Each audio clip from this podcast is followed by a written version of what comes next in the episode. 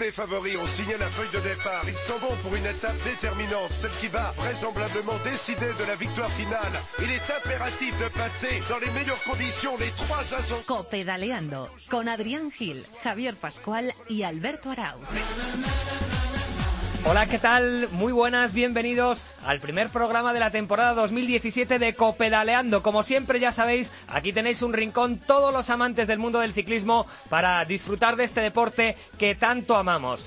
Una temporada que se presenta ilusionante, con muchísimos retos por delante, con muchísimos cosas que nos apetece ver y en la que vamos a charlar en este primer programa con el director del que ha sido nombrado mejor equipo del mundo durante los cuatro últimos años. Conocerás el calendario de las grandes estrellas para este 2017 y muchísimas cosas más y todo ello con el equipazo de siempre. Ya tengo aquí a mi derecha a Javi Pascual. ¿Cómo estás, Javi? Hola, Albert, muy buenas, ya con ganas, ¿eh? ya teníamos ganas de que empezara la temporada y que Copedalando volviera otra vez aquí a, a las ondas de Cope. Sí, señor, y a mi izquierda, como siempre, Adrián Gil. ¿Cómo estás, Adri? ¿Qué tal, Alberto? ¿Cómo estás? ¿Tú también con ilusión? Pues sí, mucha ilusión. Además, eh, creo que este año vamos a ver eh, unas victorias españolas y vamos a ver un Alberto Contador que está muy ilusionado y que por fin creo que tiene un proyecto bastante mm, sólido. Veremos luego si puede disputar ahí a Chris Froome ese Tour de Francia. Pues el tiempo nos lo dirá. Chris Froome, Nairo Quintana, todos los grandes en esta temporada con muchísima ambición. Así que presentado el programa y presentado el equipo, arrancamos con los titulares. Soy Miguelito, Miguel Ángel Díaz, y os invito a que sigáis escuchando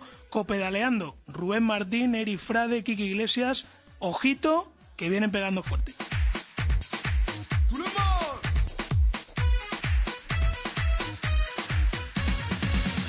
Y arrancamos repasando el calendario que tienen en mente las principales figuras del pelotón internacional. ¿Cuáles son los objetivos, por ejemplo, de Chris Froome, Pascu? El británico de Sky fija sus miras un año más en el Tour de Francia, donde buscará vestir de amarillo en París por cuarta vez en su carrera. Además, Froome ha confirmado que volverá a estar en la Vuelta a España para de una vez por todas intentar ganar nuestra gran vuelta por, por etapas. Sorprendente elección por parte de Nairo Quintana, que correrá Giro y Tour en una misma temporada por primera vez en su carrera, Adri. El ciclista colombiano busca en el Giro de Italia la preparación óptima para alcanzar al fin su añorado sueño amarillo. Sobre esto y muchas más cosas le preguntaremos a nuestro protagonista de hoy en Copedaleando. El pinteño Alberto Contador tiene claro cuál es su principal objetivo en este año 2017. El ciclista de Trek Segafredo tiene puesta su mirada única y exclusivamente en el Tour de Francia. Ha anunciado que no correrá tanto ni tan intensamente antes de la ronda gala para llegar fresco y su participación en la Vuelta a España es una incógnita a día de hoy. Alejandro Valverde no correrá como el año pasado en las tres grandes y apuesta por un calendario más parecido al que ha sido habitual en su carrera. El murciano dividirá su temporada fundamentalmente en dos grandes bloques. En una primera parte buscará agrandar su dilatado palmarés en las clásicas de primavera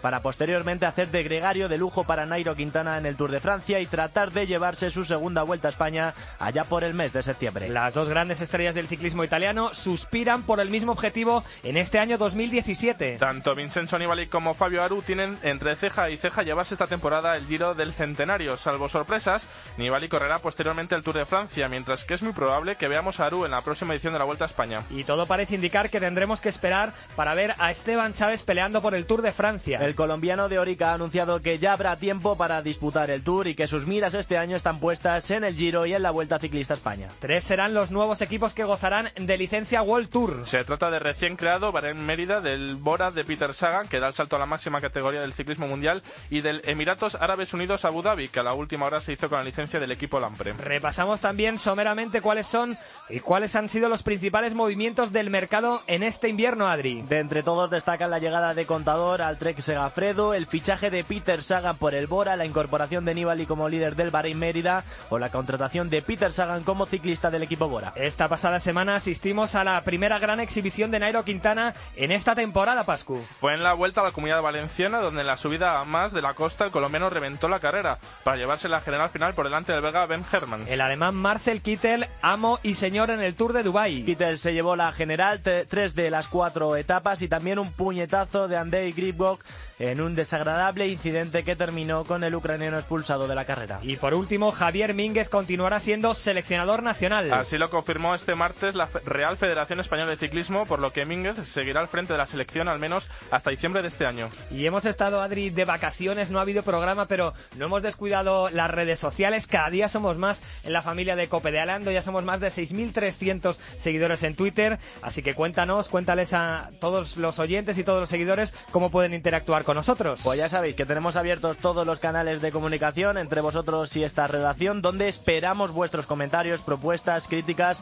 todo lo que queráis a través del correo electrónico, a través del mail copedaleando.gmail.com, a través del Facebook, facebook.com barra copedaleando y también a través del Twitter, arroba copedaleando. Y supongo, Adri, que ya habremos recibido algún mensaje sobre qué esperan nuestros seguidores de esta temporada, quién bien, bien, eh, dónde tienen puesto su interés. ¿Qué nos cuentan nuestros oyentes? Sí, por ejemplo, Walter Pérez desea toda la suerte del mundo a Contador, confía en que este año con este proyecto esté bien acompañado y también bien arropado y pueda ser este el año en el que consiga batir a Frun. Alba Serrano dice que ve un giro en donde Nairo va a ser claramente favorito.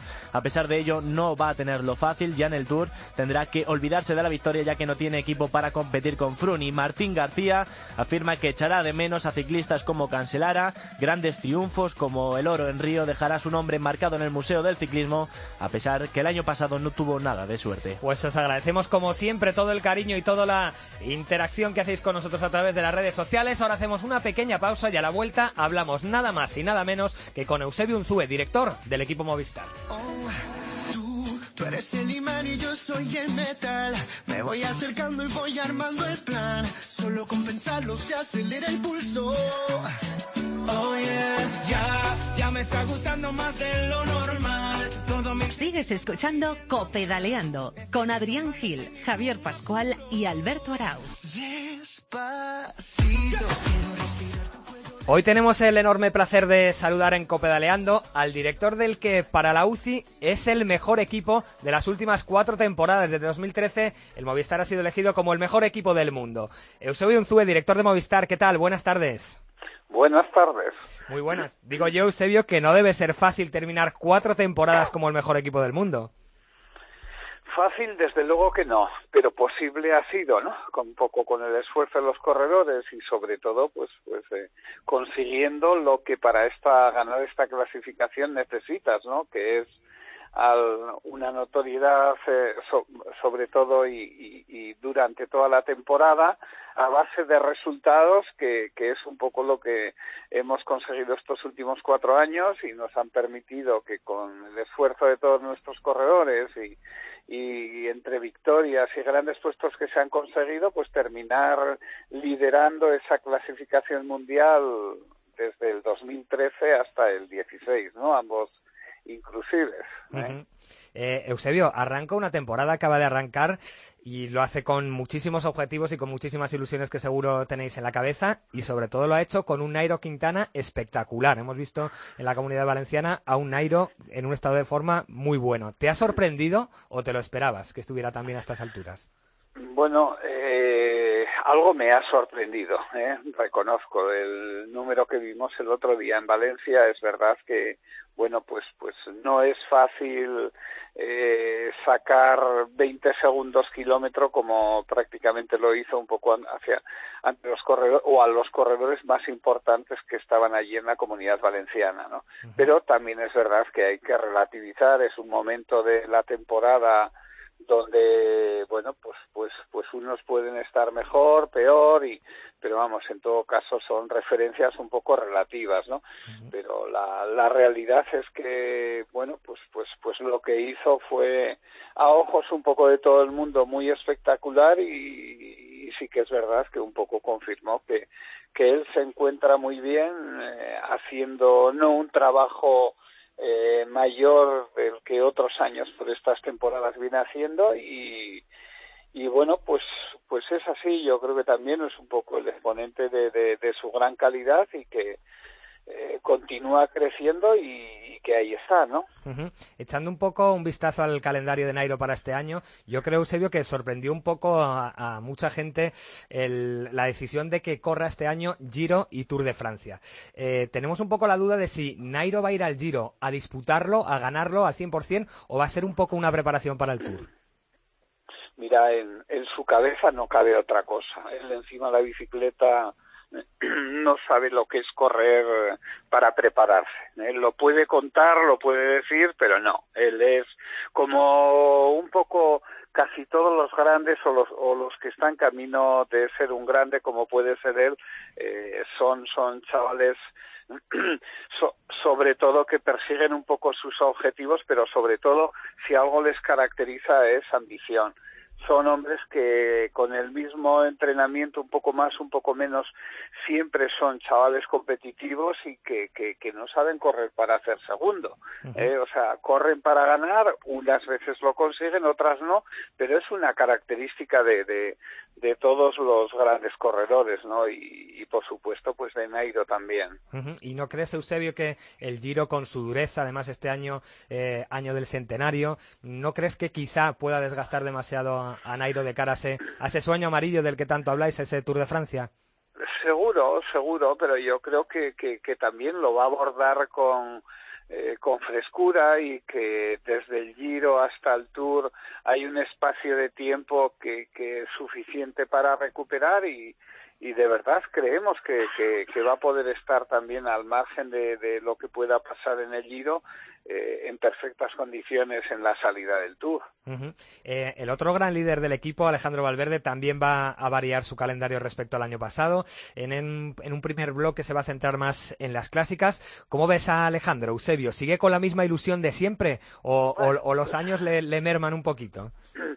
afortunadamente es eterno en todos los sentidos, ¿no?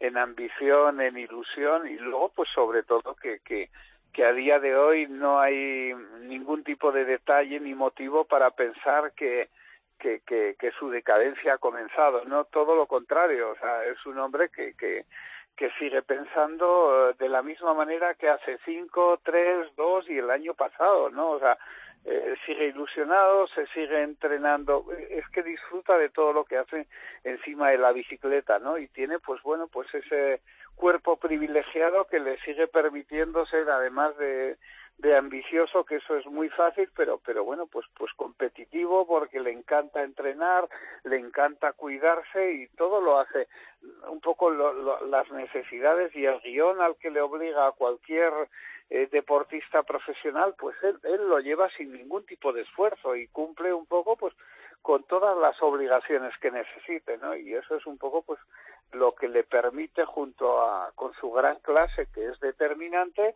pues estar cada año en, desde la primera carrera, como lo vimos en Mallorca, pues ya a un nivel impresionante y que seguro que lo veremos mañana allí en Murcia y, y la próxima semana en, en la Vuelta a Andalucía, ¿no? En la Ruta del Sol. Uh -huh. eh, están aquí con nosotros los dos jefes del ciclismo de la cadena COPE. ¿Qué, ¿Qué, tal, Eri? Muy buenas. Buenas tardes. Y en Barcelona está Quique Iglesias. ¿Cómo estás, Quique? Muy bien, ¿y vosotros? Pues eh, todo vuestro. Eh, yo quería reconocerle una cosa a Eusebio, que supongo que es eh, alícuota con, con sí. Jaime Arena, con Chente, eh, con toda la gente que se puso al volante, con Arrieta, que es el haber sabido llevar la, bicefalia novedosa del año pasado entre Alejandro Valverde con su cambio de rol, que en teoría estaba bien, pero luego había que llevarlo a la práctica, y Nairo Quintana. Eh, eh, ¿Fue más fácil de lo que hubierais pensado el, la convivencia de, de Valverde y, Quintana, sabiendo que Quintana es un carácter también muy especial en, en, en muchos sentidos? Hola, Eric y Quique.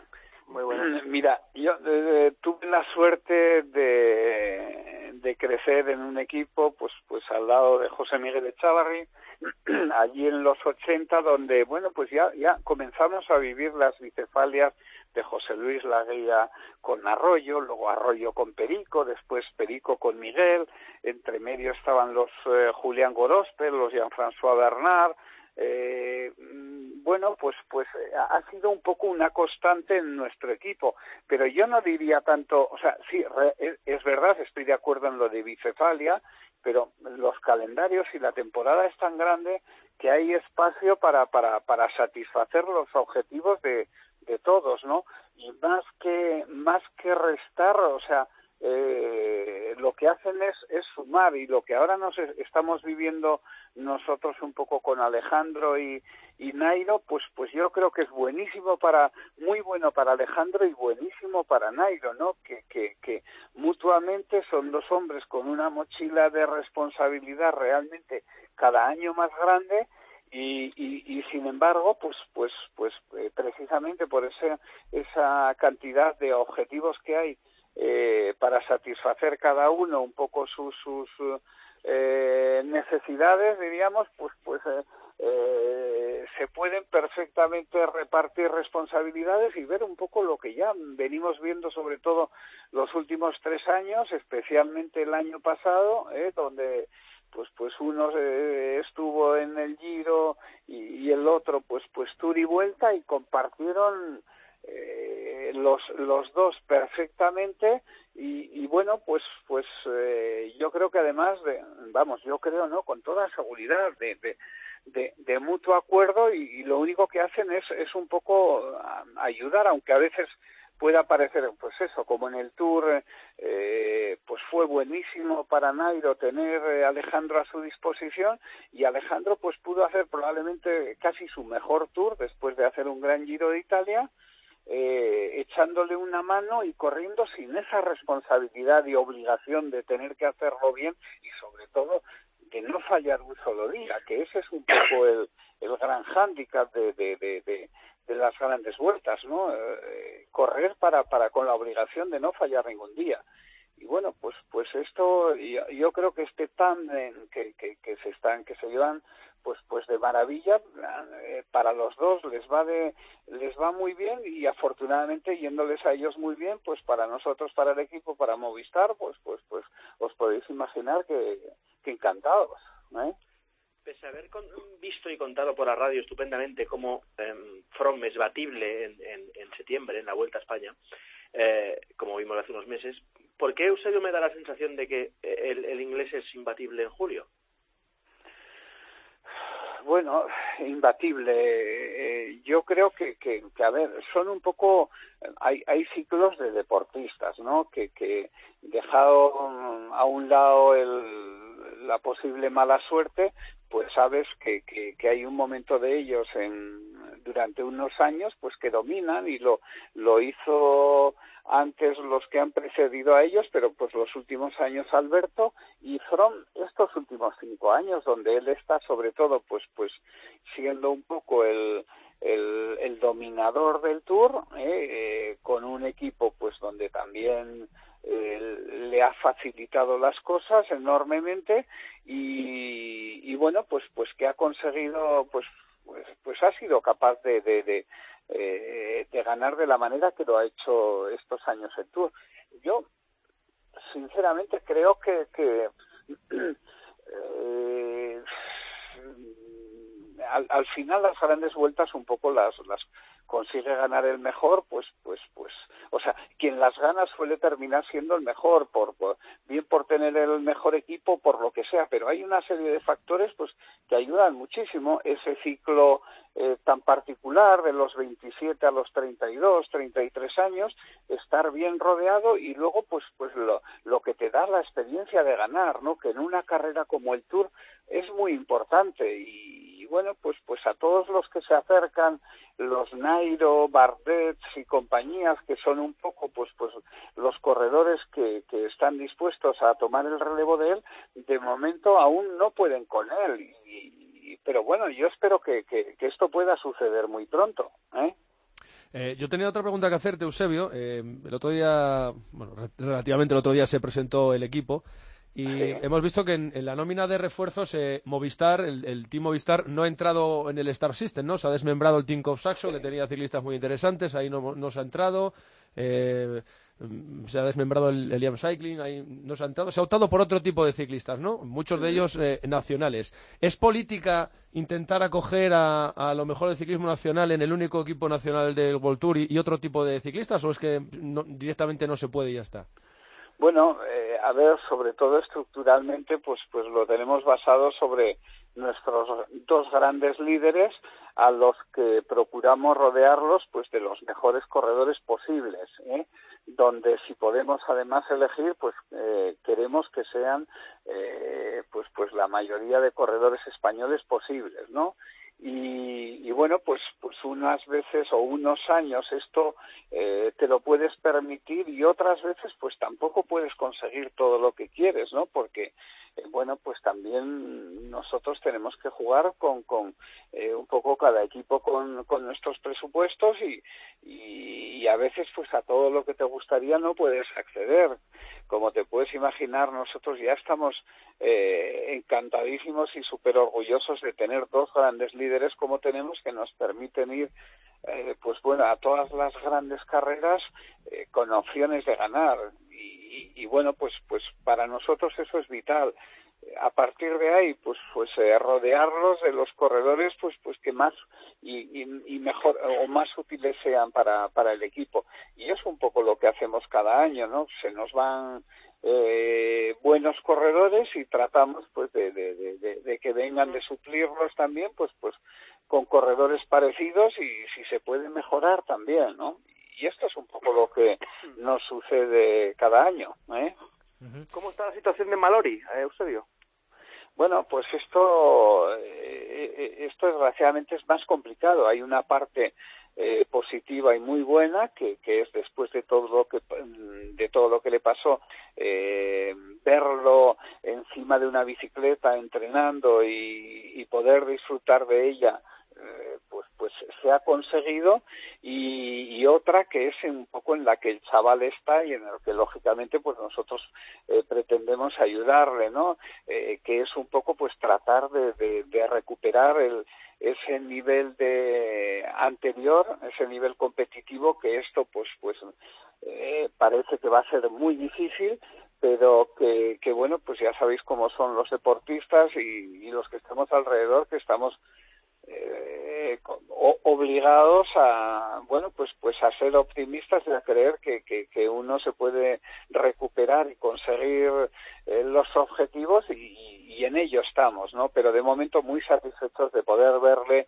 eh, que es capaz ya de casi con una cierta normalidad estar encima de la bicicleta y debutará dentro de unos días en dentro de 15 días en en una carrera allí en Portugal, pues, pues eh, para ver de nuevo eh, cómo se encuentra dentro del pelotón y, y, ver si continúa un poco esa línea de progresión que vimos en la última parte de la temporada el año pasado.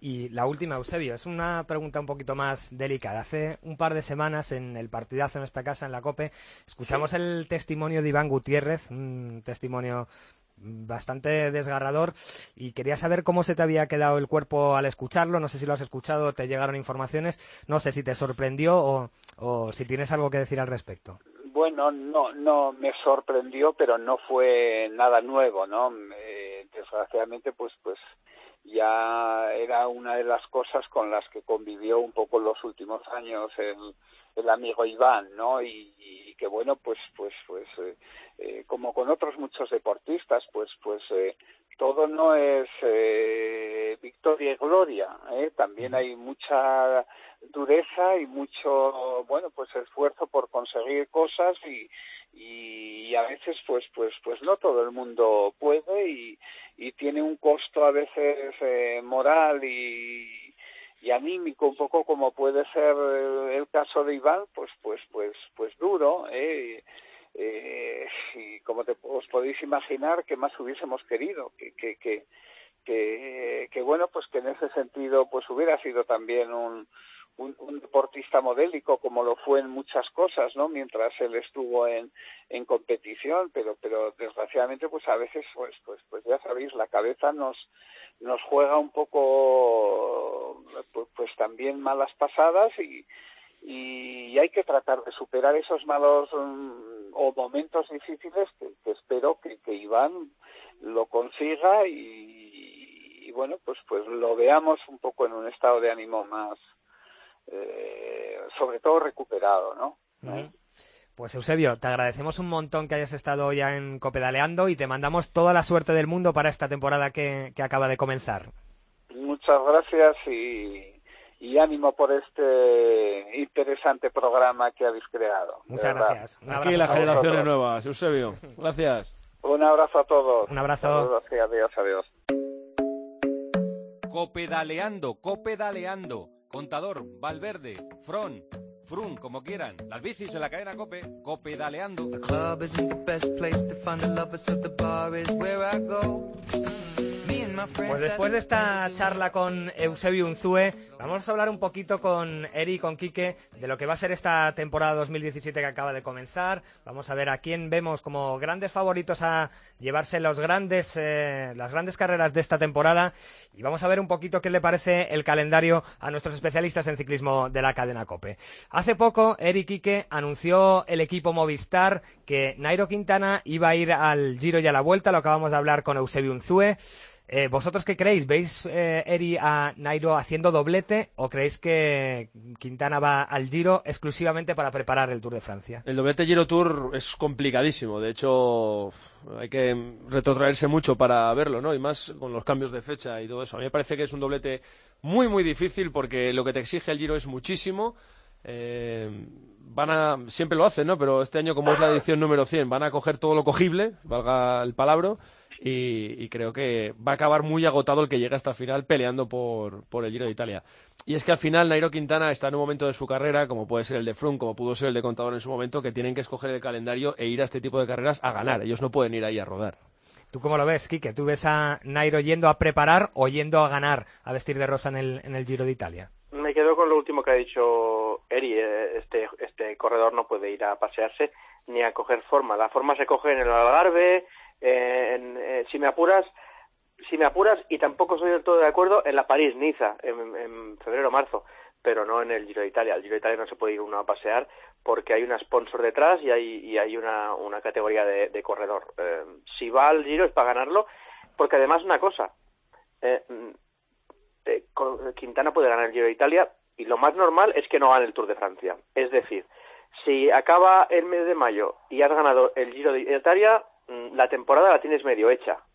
A partir de ahí, todo lo que venga detrás, bien, bien está. El que tiene claros sus objetivos este año parece contador, que lo único que ha confirmado es que va a correr el Tour de Francia sí o sí, la Vuelta a España está un poquito en el aire. ¿De verdad veis a Alberto Contador a estas alturas de su carrera ganando un Tour de Francia? Yo no, no lo veo, lo sueño y me gustaría contarlo porque nunca me ha tocado hacerlo, pero yo ahora mismo lo veo complicado. Él es el que viene desde atrás y él no es el rey al que hay que derrocar, como pasó en algún tiempo, ¿no? Ahora al que hay que derrocar es a Froome, es al Sky, que es un equipo potentísimo que eh, con los movimientos de fichas no ha perdido potencial, si acaso lo ha ganado un poquito más. Es verdad que está mucho mejor rodeado, que, el equipo parece otra cosa, mucho más organizada.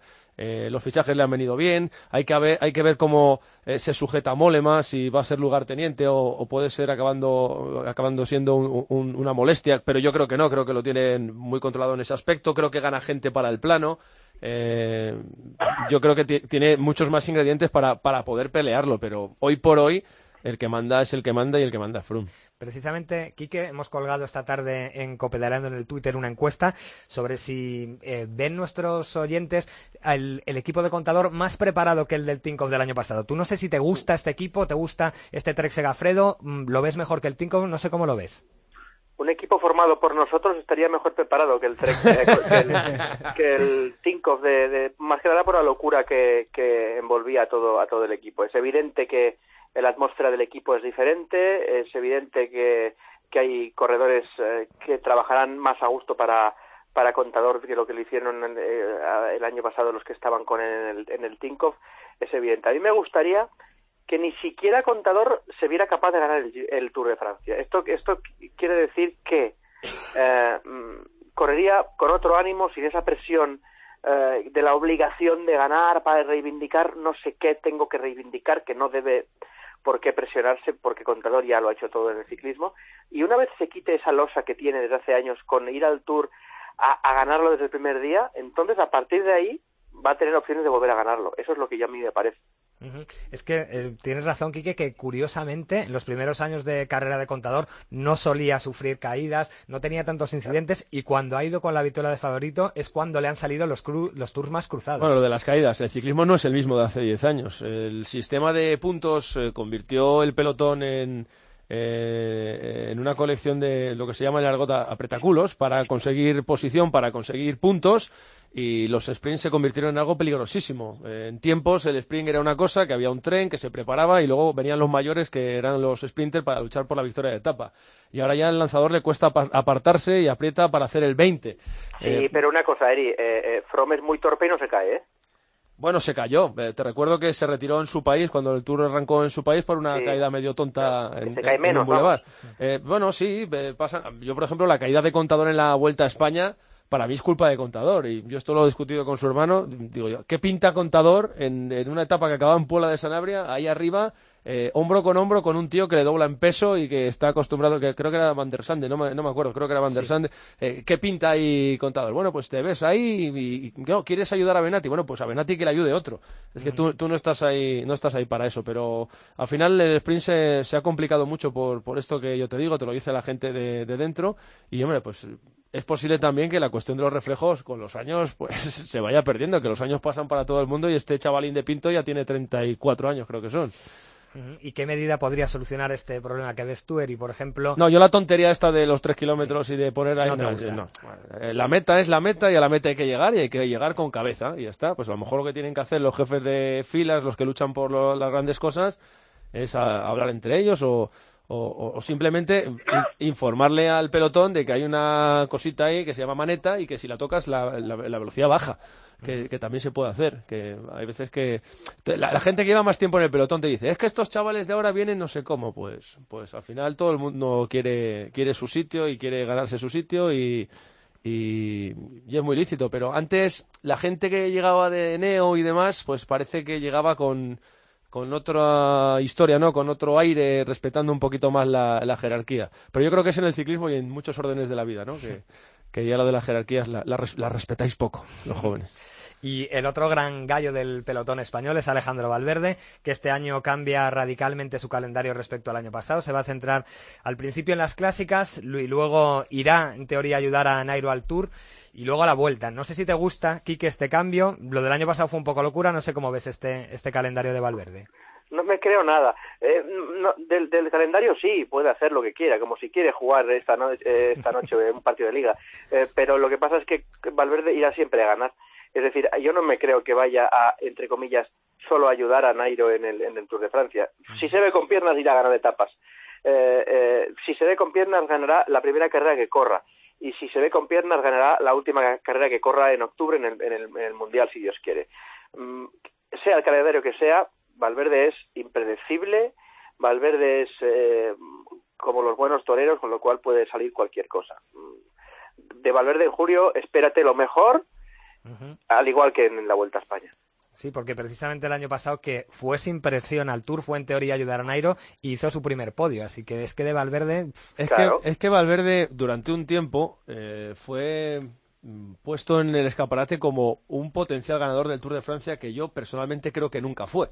Eh, lo que pasa es que, claro, tú al final tienes una estructura, tienes un equipo y tú tienes que decirle a, a tu patrocinador, que durante muchos años fue un patrocinador francés, este hombre puede ganar el Tour de Francia. Pero al final, Quique lo sabe, Valverde llegaba a las, eh, a, a- a las grandes salidas, al Grand Depart del, del Tour de Francia, desencajado. Llegaba con una cara desencajada y es un tío afable, jovial y llegaba absolutamente fuera de sí, no quería hablar con nadie, todo eh, parecía, parecía molestarle porque era una sobrepresión eh, con la que él no, no, no sabe funcionar. Yo creo que hay un Valverde antes de la sanción y después de la sanción que se hinchó a ver ciclismo en la, en la televisión, que ordenó un poco su cabeza, te, diría que hasta habla mejor, que ordenó su discurso y es otro ciclista radicalmente diferente. Pero eh, se lo dije antes a Eusebio porque lo pienso firmemente.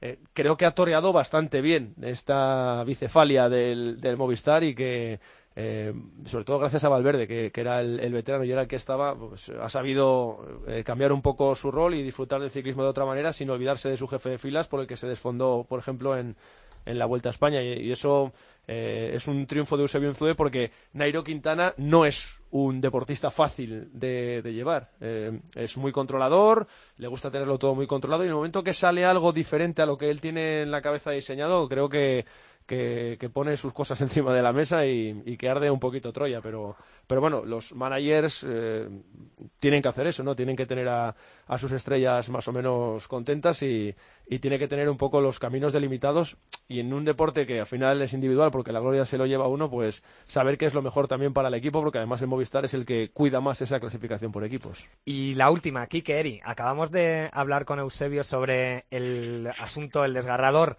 eh, testimonio de Iván Gutiérrez aquí en el partidazo con Juanma Castaño. No sé cómo se os quedó el cuerpo a vosotros, no sé, supongo que conocíais la situación, eh, no sé, se habló de un poquito quizá de dejadez por parte del equipo Movistar que no lo arropó demasiado, no sé cómo lo viste. No, es que al final, yo lo dije en su día, ¿no? El, ciclismo tiene una carrera en el asfalto, pero luego tiene una hacia la salida y otra desde la meta hasta el, hasta el siguiente hotel.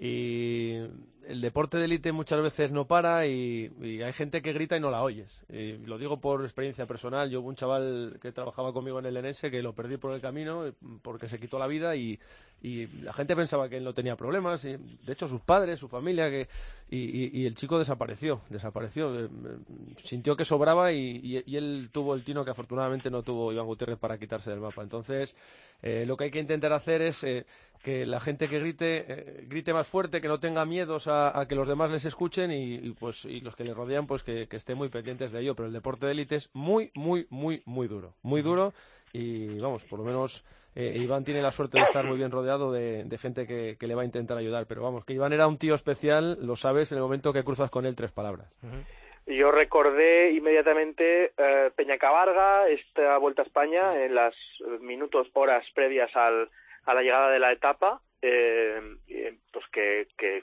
nos contó todo. lo apoyados en una valla, pero con una normalidad terrible. nos contó todo lo que luego contó en la radio, nos lo contó, y no sé si, si fuimos ciegos, barra poco periodistas o barra más amiguetes que, que, que, periodistas allí, pues mm, bueno, pues dejamos que, que Iván se recuperara solo sin tener que contarlo públicamente.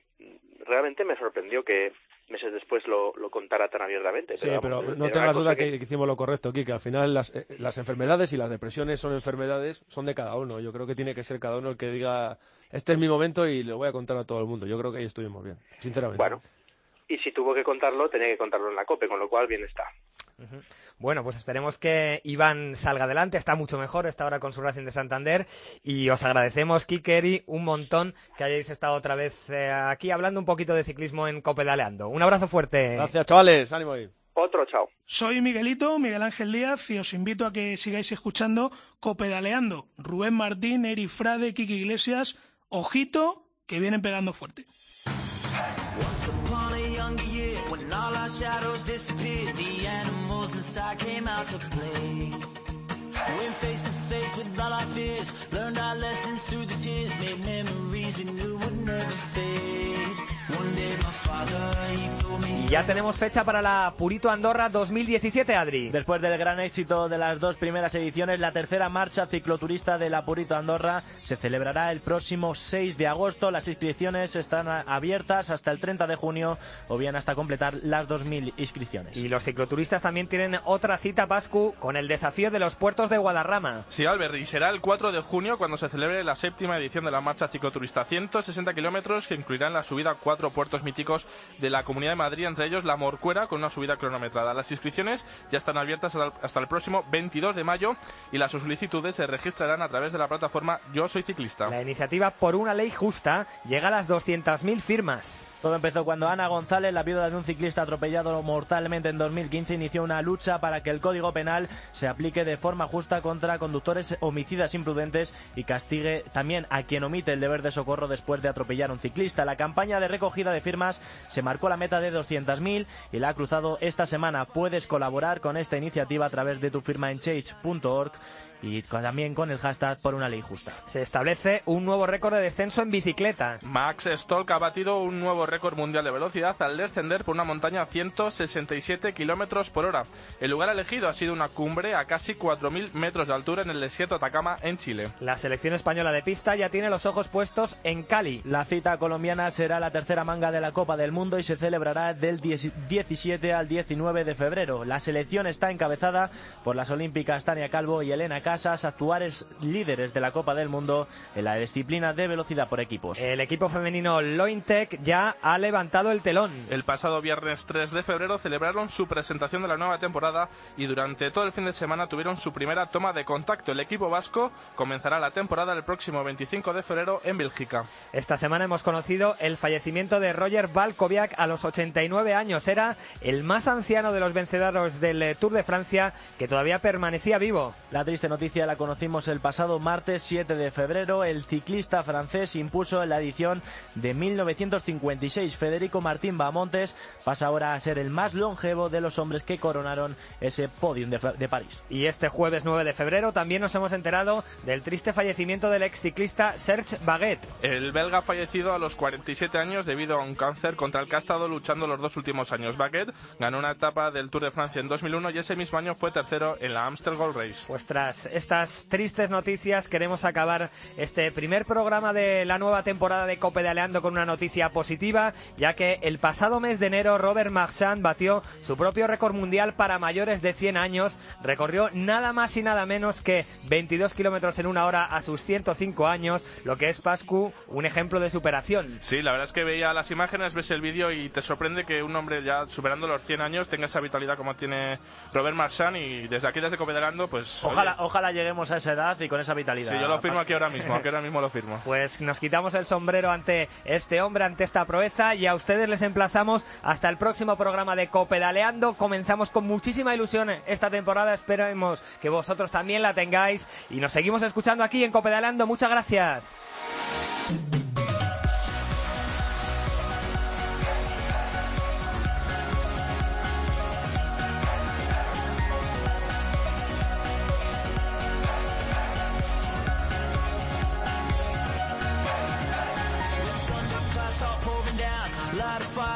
Can't put out. Carve your name into those shining stars. He said, Go venture far beyond the shores. Don't forsake this life of yours. I'll guide you home no matter where you are. One day, my father, he told me, Son, don't let it slip away. When I was just a kid, I heard him say, When you get older, your wild heart will live beyond your days. Think of me if ever you're afraid. He said one day you'll leave this world behind. So live a life